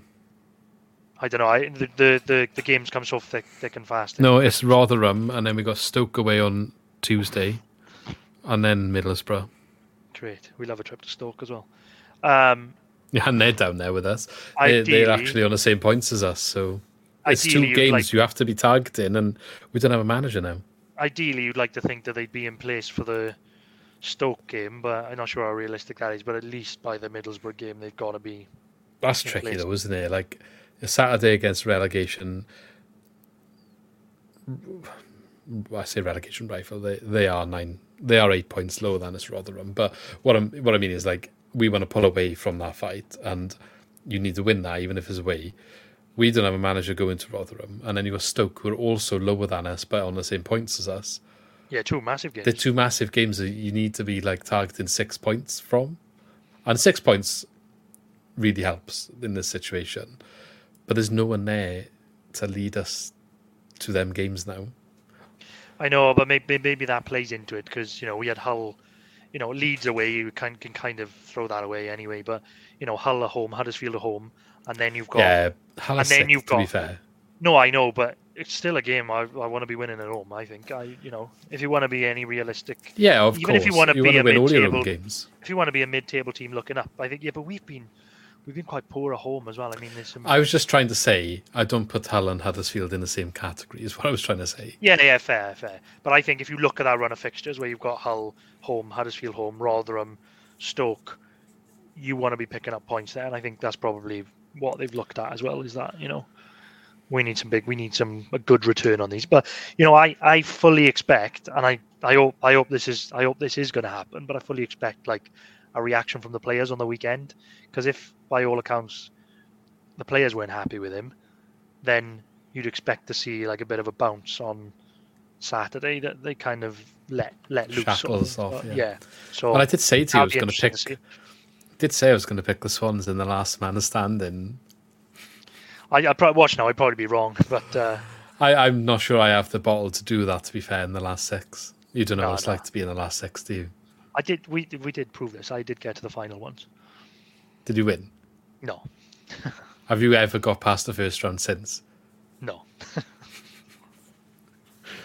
Yeah, well, there we go then. Um, but I was wondering, it could be a good good shout, but I don't think I got the bottle to do it. I wouldn't Um, risk it at this stage. No.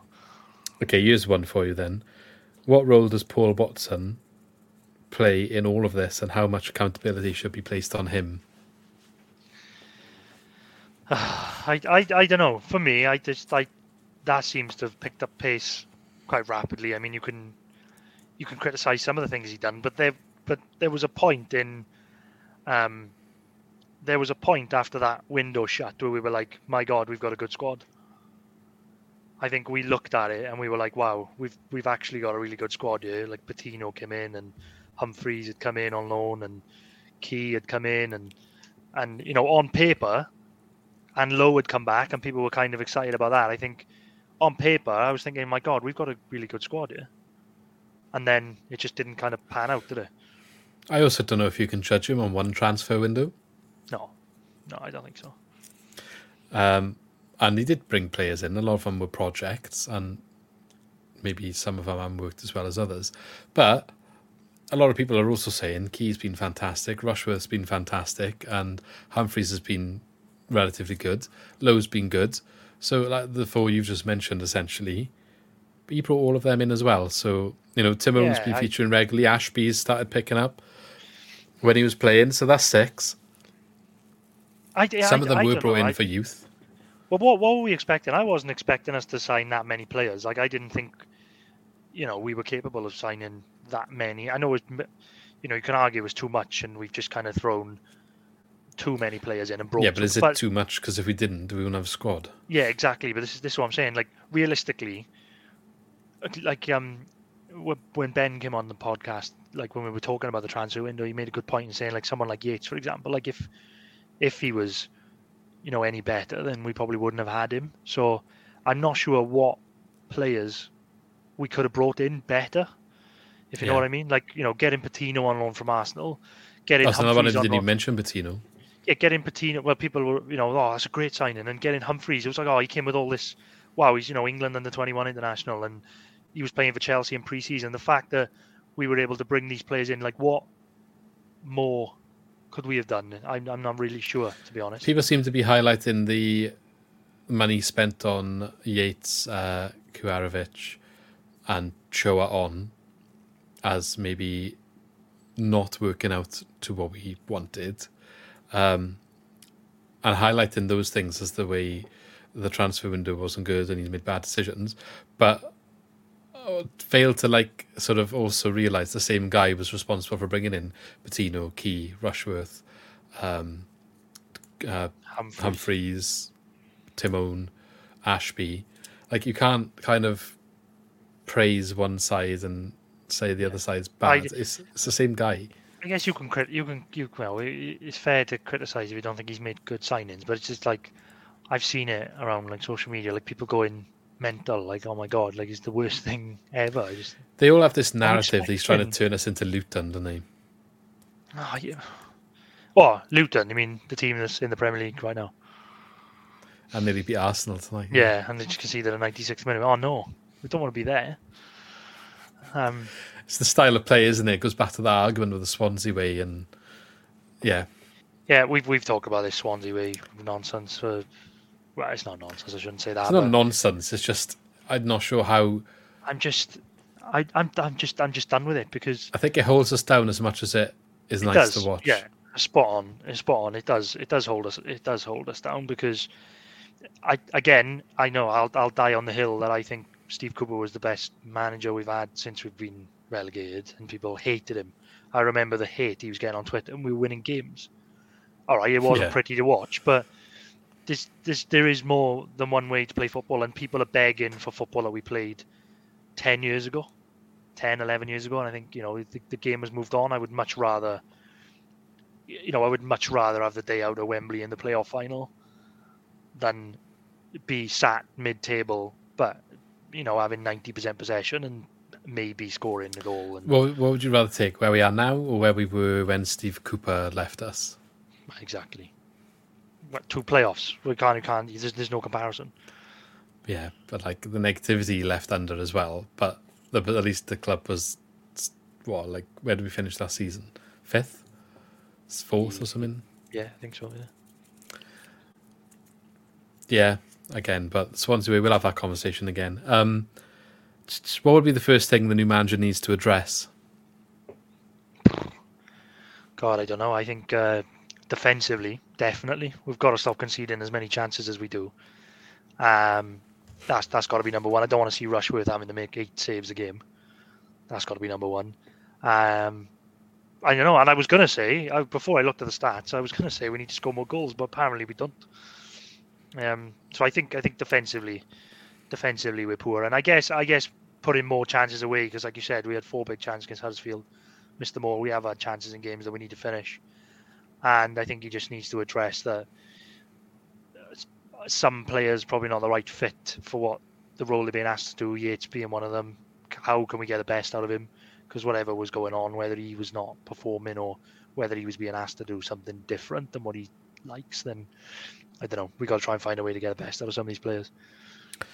The goal scoring thing's interesting actually because I'm looking at the league as a whole, and um, we are mid-table, lower mid-table on goals scored. I feel like the league in general this season, maybe the defenses are not winning. Yeah. If this let's put it that way, um, a lot of goals seems to be being scored. I guess is what what it shows more than maybe when we've done the comparison with the other managers and defenses perhaps are a little bit more on top. Uh, but maybe it's just the way football is at the moment because it goes in trends and phases, doesn't it?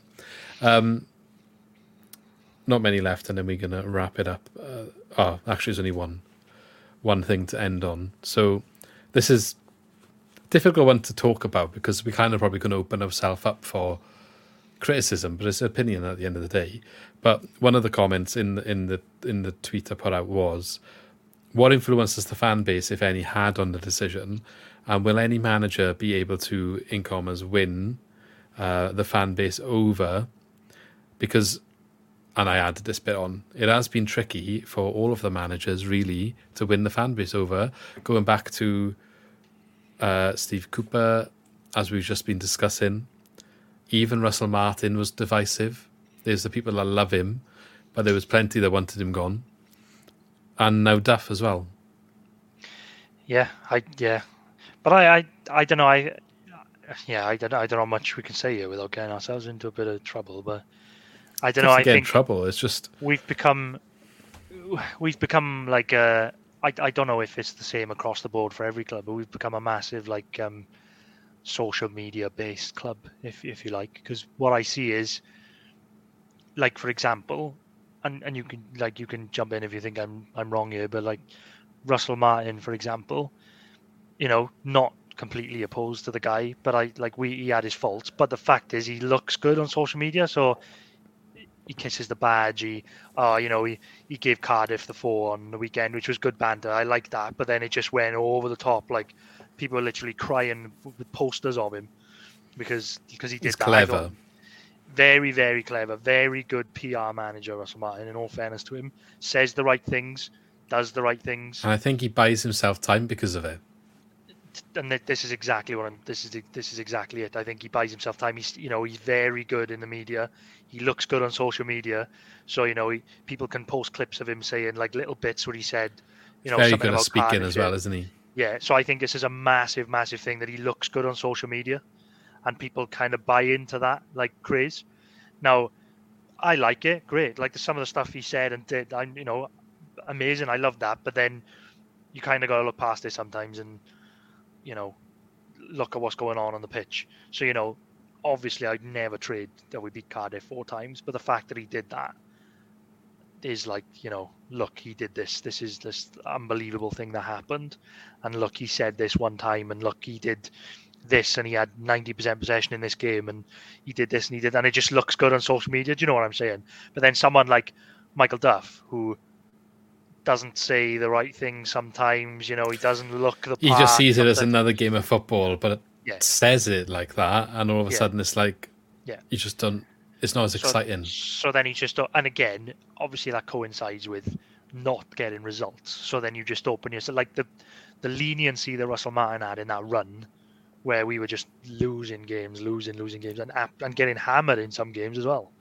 Like it was still divided that people were just like so backing him, but because of this, because of what he says and how he says it, and I think he's very clever in that sense. Like I'm not. Yeah, but he called the board out, didn't he? He called the board out for the lack of transfers in the January, Yeah. which bought him another couple of weeks because people are like, oh, he's called the board out. Yeah, no one does yeah.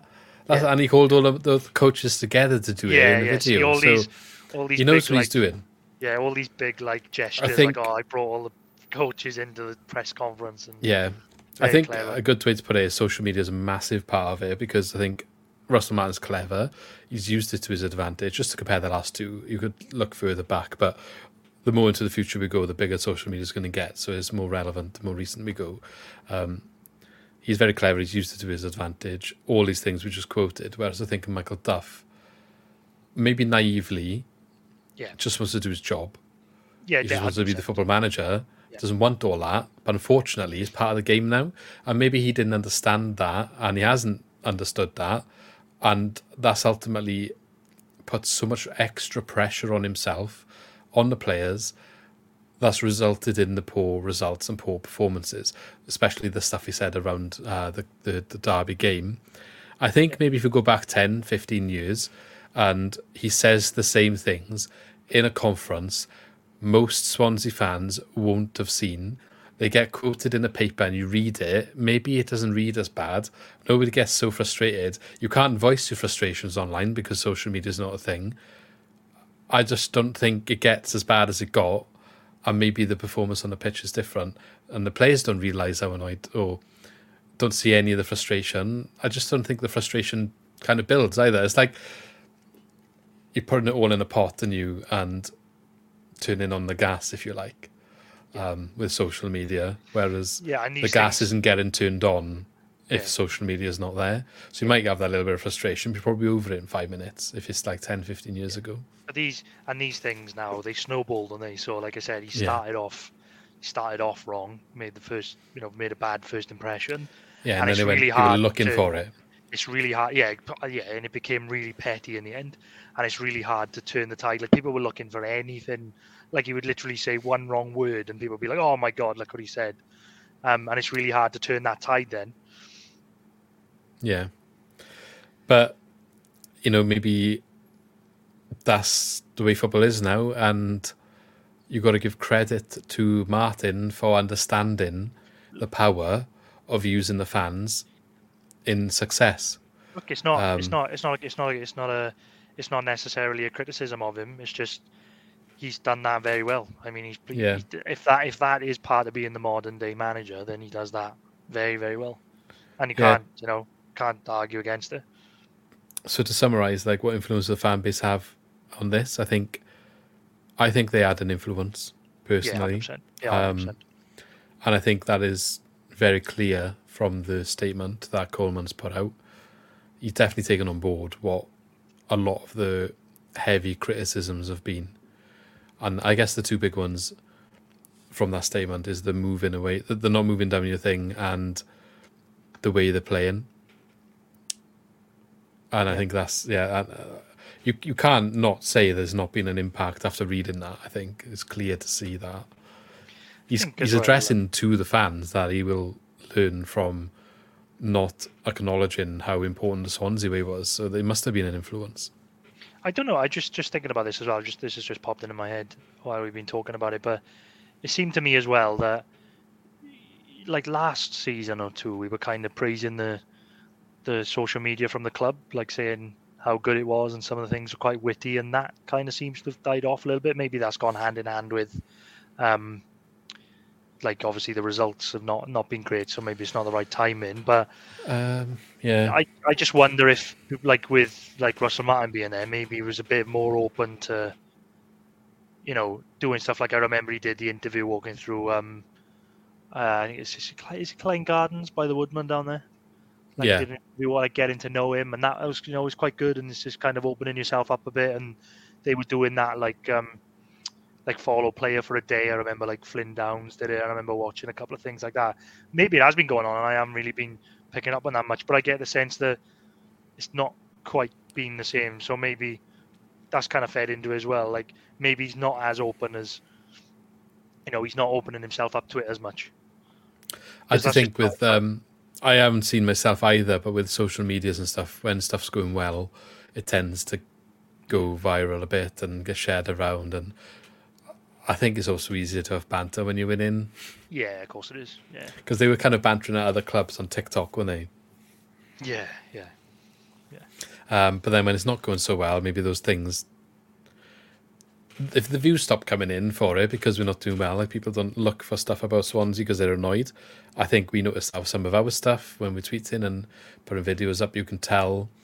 You look at the, those stuff from the summer when we had the managerial change and it was booming, and then as the season progressively kind of doesn't do very well, sometimes the, the views drop off, and that app that happened under Russell Martin as well. It was up and down depending on how we're doing. It's probably the same sort of thing, maybe, and maybe the media team, yeah, more in the know. Uh, they know when to jump on things and when to not. Because I think if they start doing certain humorous posts on the different platforms when the general atmosphere in the fan base is not there, the engagement in the comments is the wrong engagement.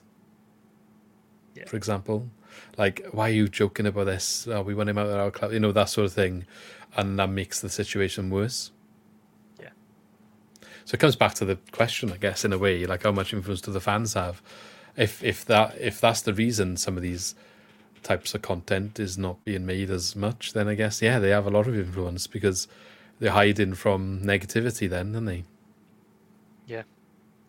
Protect, protecting the club, protecting the players, whatever you want to call it, but yeah, but I, yeah, no, I do, do think the fans have a massive influence. But again, like, I I'll go back a little bit, like to Duff, and I think probably just to like just to add the final point on it of him being a bit unlucky. I think this has been coming for like four years. I think even though I don't think our recruitment's been that bad this summer, personally, like you know, like you said, losing Piroe and Manning every year, we've kind of lost quality in the squad every year, and we always needed like a manager to come in and and do something special. And it was always going to happen that someone was going to come in at some point and not be able to, or you know, or have bad luck with injuries or something, and just not be able to get anything out of out of the squad. And I think it's kind of been progressing that way for a couple of years.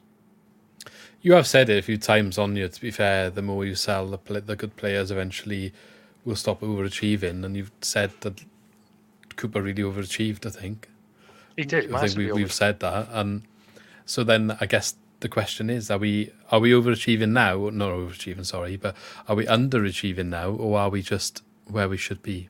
Yeah, well, this this is it. This is the question, isn't it? It's like, what are our realistic expectations for the current squad, and you know, where where where, where should we be? Because we're not we're not a playoff team. We're not a promotion challenging team. There's no way. So where you know, and and I, I again, I don't think we're a, I don't think really we should be a relegation candidate either. So, you know, if if you know if we were to finish, if we were eventually to have finished mid-table and the Duff, then is that kind of where we should have been? But you know, yeah. But if you if you look at the teams, we said at the start of the season this is one of the hardest divisions since we got relegated. Yeah, the teams here. Yeah, and we've fallen to the bottom side of it. So maybe we are where we are for a reason. Yeah. So you got Stoke are lower than us. Don't forget they came down with us from Premier League. Huddersfield came down the season after us, yeah? Yeah. I think. They're they're lower than us. Do you know what I mean? Like it's not out of the question to suggest that it's not deserved based on the quality of the squad. No, I know. Like I said, I think it's a slippery slope, and no, like no club is immune from getting sucked into that. You get it wrong, and yeah, so you've got Millwall and Millwall's lower than us, uh, well, same points. Coventry, who were in playoffs last year, are a point ahead. Like, it's uh, Norwich are in 13. They're only five points, uh, four points ahead, five points ahead, sorry.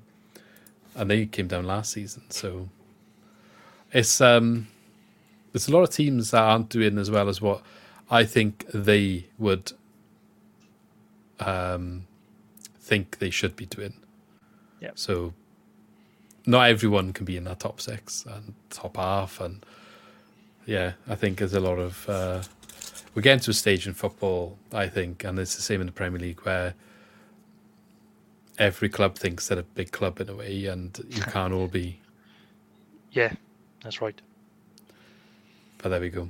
I think that's a good place to end. There's been, a, I know it's been a little longer than anticipated. It's getting late, and I do apologise for keeping you up this long. But um, yeah, we'll call it there. So thanks as always, and I guess on to the next chapter. Hopefully, the next video next week, if we get some positive news and we get a new manager, hopefully we can talk about that. Otherwise, we'll we'll see how it goes. But thanks for watching as always, and we shall catch you in the next video.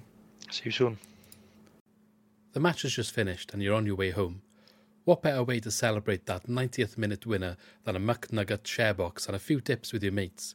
You channel your inner Ronald as you race to beat the McDelivery home, just making it in injury time. Ordering McDelivery is easy on the McDonald's app. You in? Our participating in restaurants, 18 plus, serving times, delivery fee, and term supply. See McDonald's.com. And there it is. That's as good as it gets on this stage. Nissan Townstar EV strikes again. It's an unstoppable van. Unstoppable. Look, just fantastic. You can actually see the Pro Pilot technology in action. Effortless parallel parking. It moves with all the confidence that comes with a five year warranty. And with a bench full of all star van experts, there's real strength in depth here. That's all star quality. Search Nissan Townstar EV and visit your local All Star Van Centre to see for yourself. Terms and conditions apply. Five years or 100,000 miles, whichever comes first. ProPilot is an advanced driver assist technology. Driver's responsibility to stay alert, drive safely, and control vehicle at all times. This podcast is proud to be part of the TalkSport Fan Network. TalkSport. Powered by fans.